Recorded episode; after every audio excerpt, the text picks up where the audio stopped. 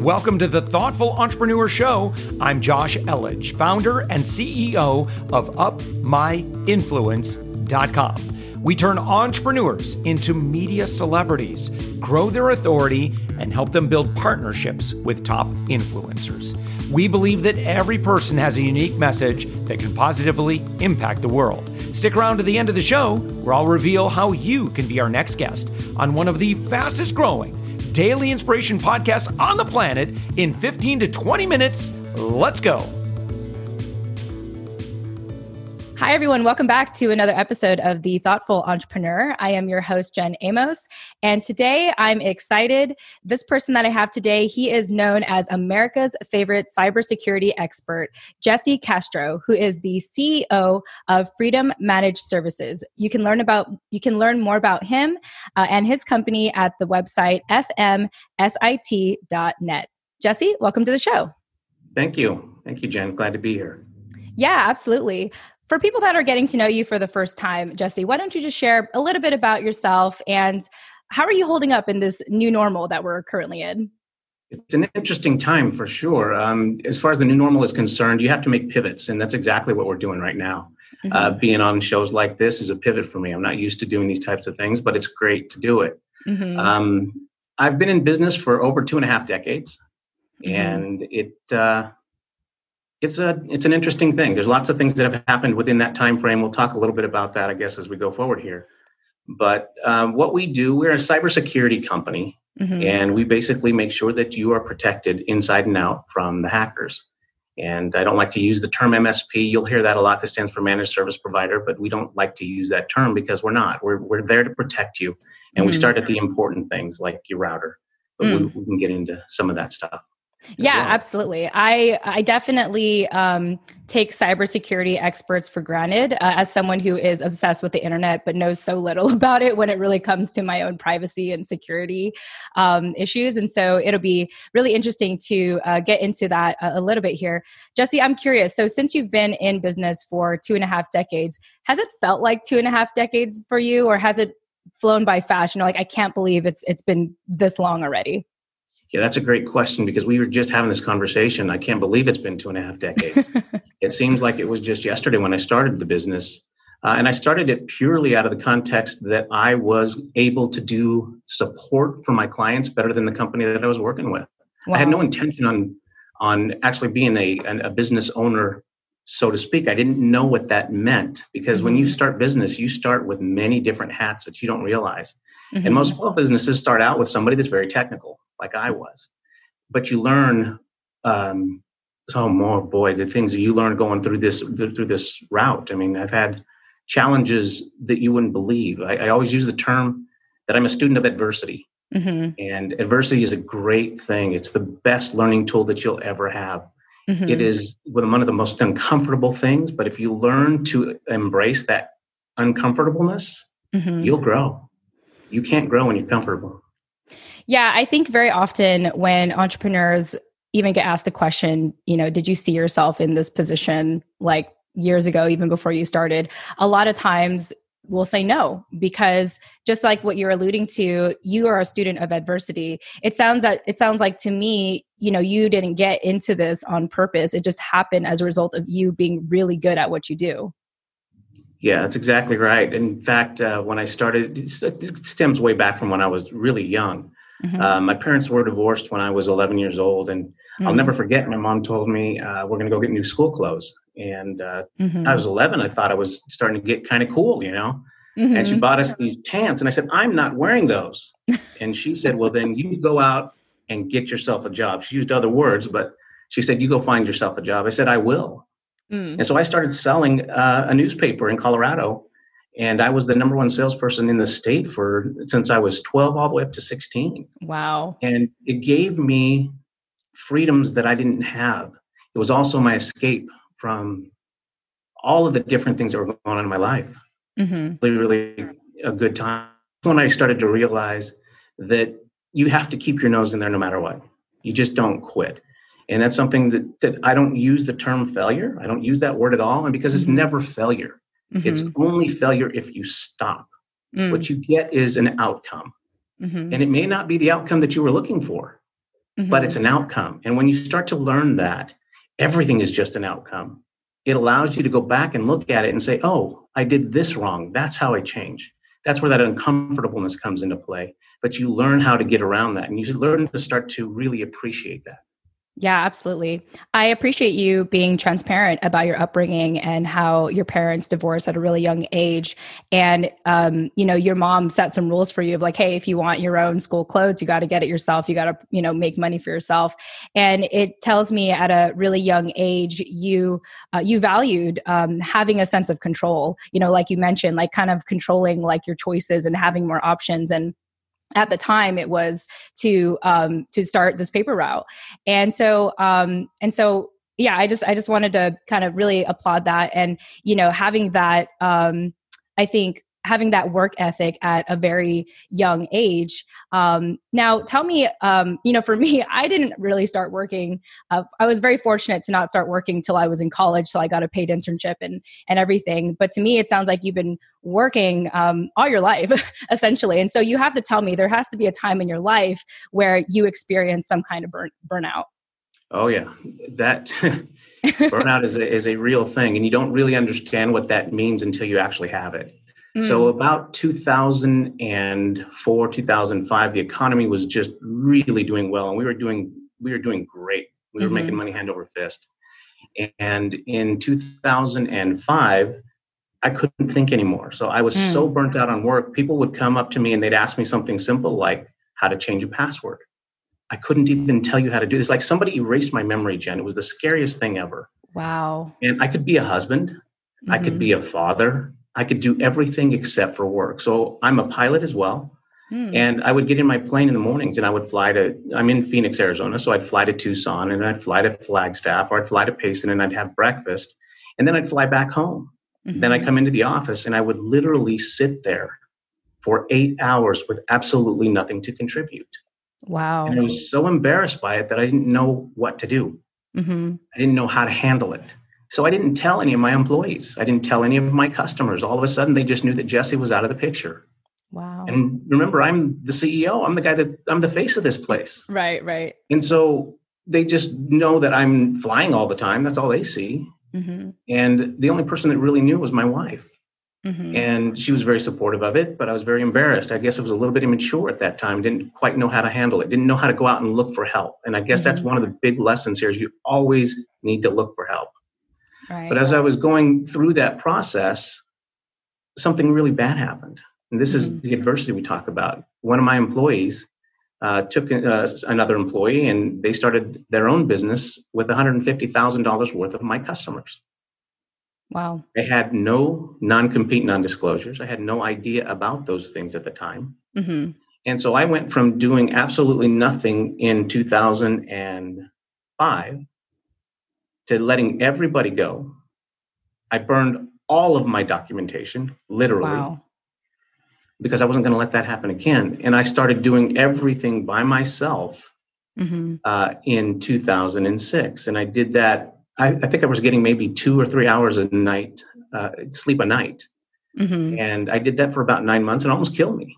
Mm-hmm. And then I start slowly started to bring other people in, but I would give them a very specific job, and that's all I would let them see. Mm-hmm. Um, fortunately, I have a lot of good people around me. I have a friend who's a, a, big CEO up in Phoenix here, and he knew I was making money. He just didn't know how, and so he wanted to he wanted to outline that for me. And I still have the book today. It's you know it says 2009 on it and what we were doing. Mm-hmm. And he come in and he asked me for my documentation.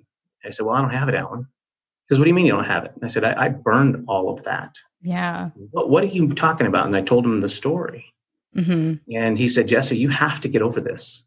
Mm-hmm. You have to get over this. You are never going to grow. You're never going to be able to multiply yourself if you can't do this. Mm-hmm. And it took time.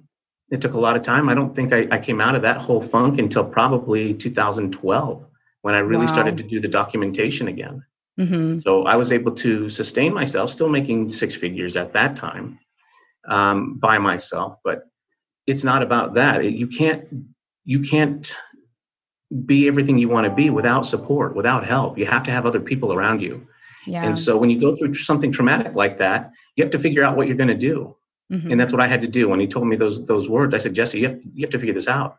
Mm-hmm. You, get, you need to go work for somebody else, or you need to stop what you're doing and rethink and reevaluate. Mm-hmm. Just because one person does something, it doesn't mean that everybody else is going to do the same thing. Just the mm-hmm. same, if somebody is doing something wrong or everybody is doing something wrong, it doesn't make it right. Right. So, yeah, it was a very fascinating and scary time. And after all of that stuff happened, this is the exciting part about this. This is where adversity is so beautiful. Because now remember, this was in 2006 that it happened. Mm-hmm. In 2016, I'm growing again, really, really starting to grow. Mm-hmm. We're now across the country. We have clients in Canada and awesome. all of the United States. And I get a phone call. I'm in Disneyland at the time with my family, and I kept the number of the person I'm talking about. I told you mm-hmm. that took the, took my clients and started his own business. Mm-hmm. I kept his phone number in my phone, and my wife. I show her who's calling me. I, I do this, and she says, "You're not taking that call, are you?" Mm-hmm. I said, "Well, yeah, I am." Mm-hmm. And so I get on the phone with him, and the very first question I ask him is, How's your wife? And he says, We're not married anymore. I said, Okay, good. We can continue to talk. But wow. listen, I'm in California. I'm in. I'm at Disneyland with my family. When I get back, I'll call you. So we come back. I come back from the the trip. I call him back up, and we start talking. He says, "Hey, I've been wanting to call you for a long time. I've been scared." I said, "I understand that." Mm-hmm. He apologized and apologized and apologized. And we start talking. And he says, I see that you're really moving across the country. Well, this time, of course, I have non competes, non disclosures, and all these other things. Yeah. And I knew what the real problem was. I knew the problem wasn't just him. And we can we talk today, and I, I'll say something. Remember when we did this? And he'll have no no recollection of it. Wow. He was in a really seriously poor relationship. Mm. And this is something that most people don't understand and don't know. Mm-hmm. When you work with somebody that's at a high level, you really need to understand who else is involved in that relationship. And so the very first thing that we did when he came back is I said, Hey, we need to go to dinner. I'd like to meet your new wife. Mm. We did, and she's fantastic. I love her to this day, but he's now my IT director again. Wow. And so people say, well, why would you do something like that? I said, because everybody makes mistakes. We're human. Yeah. Wow. It's what you do and how you respond to that that matters. Yeah. That's I think adversity. I think that's just very um very big of you and very admirable of you to do that because in I mean that individual traumatized you. And it took you years, you know, to really overcome that to be where you are today. And it just shows the your own personal growth to be able to pick up that phone and have a conversation with him. And i think it's very humanizing of you to ask him how's your wife? Because i think very often in business we don't talk about the personal life. You know it, it's it almost seems like um, work takes over like everything else like everything else comes second and a lot of the times that's the spouse and so i think it's really powerful that you did that and i think to other entrepreneurs who are in a high position or business owners i think it's very important for them to reevaluate that and understand um, that it's not just you that's up there, but it's the person that's supporting you. And in many cases, it's your spouse, it's your wife. And so I find that very profound you know that you brought that up because i feel like even in a conversation like this um it, I, I wouldn't have expected you you know bringing that up and asking that question um, to now once again your it director. Yeah and you have to you have to go back and evaluate. That's the beauty of looking at things from a different perspective. When things are really really challenging what did you do that was different? What could you do this time that will make it better? Mm-hmm. and i knew right away where that problem came from. Mm-hmm. And so as the time went on and I started to get myself back together, uh, I knew that he wasn't going to make it. And I knew that mm. because I know him on a very, very professional level. We he, still to this day, mm-hmm. I have never had a professional relationship like I have with this guy. Mm-hmm. We we complete each other's thoughts. Now I'll also say this: I also make it a policy that I do not become friends with any of my employees mm-hmm. because that makes things very, very challenging. Uh, you start to hang out with these people, there are things that are, that are implied that you don't necessarily want them to have or know. Mm-hmm. And they'll feel like you're left out. And well, what is this guy doing? Why isn't he letting me in? Like, you know, I thought we were friends. Mm-mm. This is a working relationship. Mm-hmm. And we mm-hmm. have the greatest working relationship. And that's where it will stay. Mm-hmm.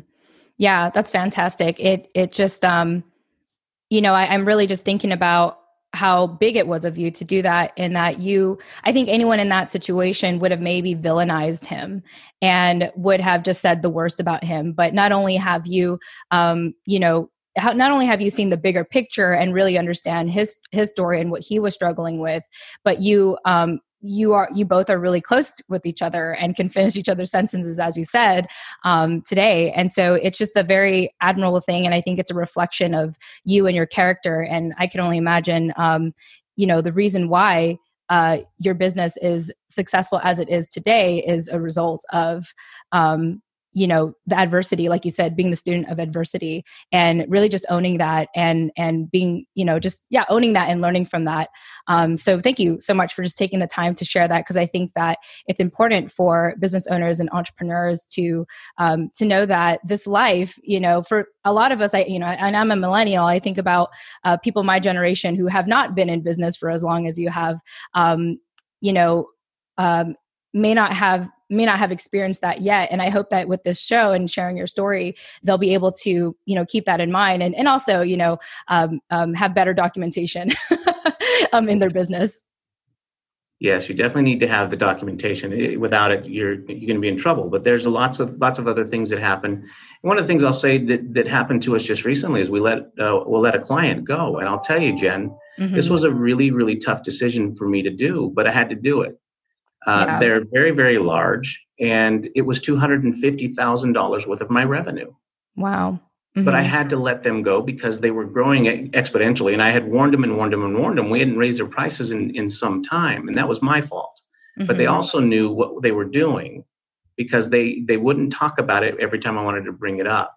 Mm-hmm. And the reason they didn't is because they knew exactly what they were doing. And anytime that happens, it strains what's going on. So you cannot fix a problem. And, and your audience needs to know this. If you're starting out and you're in five figures, mm-hmm. don't just take any client out there mm-hmm. because you're going to get somebody. I'm, I'm I'll, I'll give you a quick example. If you're making, if you, we do what is called MRR, monthly mm-hmm. recurring revenue. Mm-hmm. And if you have somebody that's paying you $500 a month, it's going to take you 100, 100 plus, 115 customers to get to a million dollars in revenue. Mm-hmm. And you, I don't know if you know this, or, or, if you if you do, great. If you don't, I'm going to let you know. Only four percent of all businesses in America ever reach a million dollars in revenue. Small businesses, mm-hmm. and it, that's a big statistic. And there's reasons for it. It's because of what I'm talking about. You'll take a small customer and you'll you'll let them pay you five hundred dollars a month. Mm-hmm. The problem with that is is in my case in the IT field, I have to have 17 technicians now, mm. so my profit margins are drastically reduced. Mm-hmm. So instead, what you have to learn is where is your target? Who are you going after? You have to really niche down, or niche as they say in Canada, to mm-hmm. figure out who you're talking to and how you're going to go about that. Mm-hmm. So since that, I used to do that. And mm-hmm. I'll tell you, there was a time where I had 15 employees and we made money hand over fist, or so I thought. Mm-hmm. That year, Jen, I brought home $20,000. Wow. For myself. Everybody else got paid. Yeah, yeah. Twenty thousand dollars. Mm-hmm. So you have to go back and reevaluate. That's why I say adversity is so cool. It's such a blessing. It's such a beautiful thing. Yeah. Because then you go back and you realize, oh, oh, I see. Well, now what happens if you take and you start bringing people in and they're paying you two thousand dollars a month? People mm-hmm. say, well, I can't fathom that. Well, they they will. I promise you. You have mm. to be mm. confident enough to go out there and make it happen. Yeah. Now you only need 30 customers, between 30 and 38 customers to make a million dollars in revenue. Now, if it's at $5,000, you need 17 customers to make a million dollars in revenue. Mm-hmm. Now, if I'm doing that, I go from 17 technicians down to one. Mm-hmm. Now my profit margins are increased incredibly, aren't they? Mm-hmm. Absolutely. So yeah, those are those are things that you really need to to think about when you're going through and doing this. So if you have a $30 product you're going to mm-hmm. sell a, a, whole heck of a lot of those to get to that million dollars in revenue. Mm-hmm. And that yeah. should be full. There's a that's a magic number. You can make $800,000 in revenue, still not like making a million dollars in revenue. Once you hit that million dollar mark, there's a change. Mm-hmm. And then that struggle begins again because now you have to start bringing in management, and they're mm. always more expensive than everybody else. but that's probably for a different show. Yeah, absolutely. No, thank you for elaborating on that. Because I think when um, entrepreneurs initially get into business, they uh, think often about uh, their price, but they don't think about um, like the overall uh, what do you call it return on investment for putting that price together or the long term of like oh you know how many clients do i need to have in order to earn a certain income? I think they're just a lot of especially starting out they're just happy that client that they have clients right? And so i think um, in what you described it really paints that picture for uh, someone who is planning on being in business long term and more importantly wants to uh, work smart and um, have lower overhead so you can have higher uh, revenue uh, speaking of niche or niche markets, why don't we talk just really briefly about uh, your company, Jesse, uh, Freedom Managed Services? And I know that you work with small to mid-sized businesses. Uh, tell me specifically, you know, maybe maybe what is a, a, perfect client that that you have the fortune of working with? Yeah, so the perfect client for us is somebody that's typically in a school, mm-hmm. Uh, in the education sector, or in the healthcare industry, and they typically have been in business for anywhere between 10 and, and beyond years. Mm-hmm. Uh, and they also have 15 computers or more inside the organization, which takes us to that $2,000 mark that we talked about. Mm. So I don't typically work with people that uh, have less than that. And there's that, there's, that's the reason why. Mm-hmm. Uh, because I don't, I don't, I need to be profitable. Mm-hmm. And I also need to be able to be the best at what I do and that's why they call me America's favorite cybersecurity expert, because you can devote that time to these people when you have less customers paying you something uh, that is where it should be, mm-hmm. instead of instead of having. I'll tell you, and uh, this is just the truth, and I don't know how else to say it. Mm-hmm. It's very challenging to work with new businesses. And the reason for that is because of what you said just a second ago, Jen. They're mm-hmm. just happy to have customers. Mm-hmm. Okay. And when you do that, they don't know what they don't know. Mm-hmm. And so there's a tendency to put blame on somebody. And I'll tell you, IT people, they are the most loved person in, in the in the company and the most hated person in the company all at the same time. and it happens all the time. And nobody ever wants to think about what happens. I mean, we'll plan to go on a vacation, right? Mm-hmm. You'll think about all the things you're going to do there and what you're going to do and how you're going to spend your time, right? Mm-hmm. Oh, absolutely you won't plan to do that for your network. So if I were to say to you, Jen, hey, there's a three day weekend coming up. Mm-hmm. Wouldn't that be fantastic if you were able to go on this vacation because you're the director of IT and you didn't have to take your phone because you knew it was going to be taken care of 100%? Oh, that'd be a dream come true. right. Those are the people that I talk to. Yeah. Those are the people that matter to me. Mm-hmm. It's not about what we do. It's not about, yes, of course, it's the security, it's keeping everything up and running, but mm-hmm. it's about making sure that you, as my customer, get to do the things that you want to do outside of the workplace when you want to do them and not have to worry about what is going to happen because yeah. we have it under control. Fantastic. Jesse, I feel like you can um, provide wisdom all day.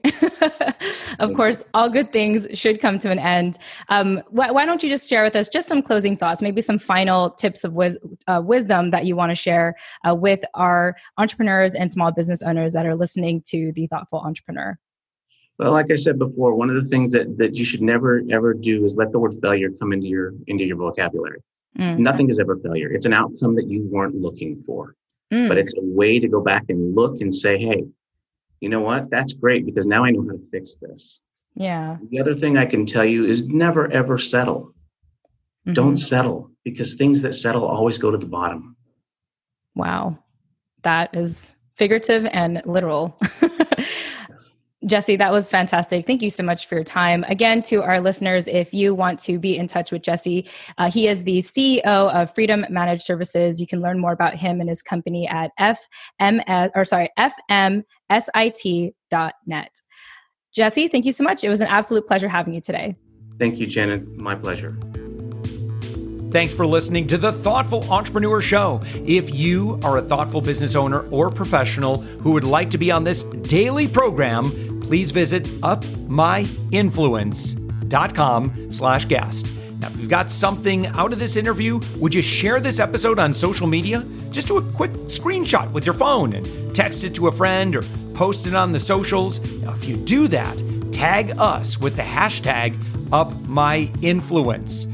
Each month, we scour Twitter, LinkedIn, Facebook, and Instagram.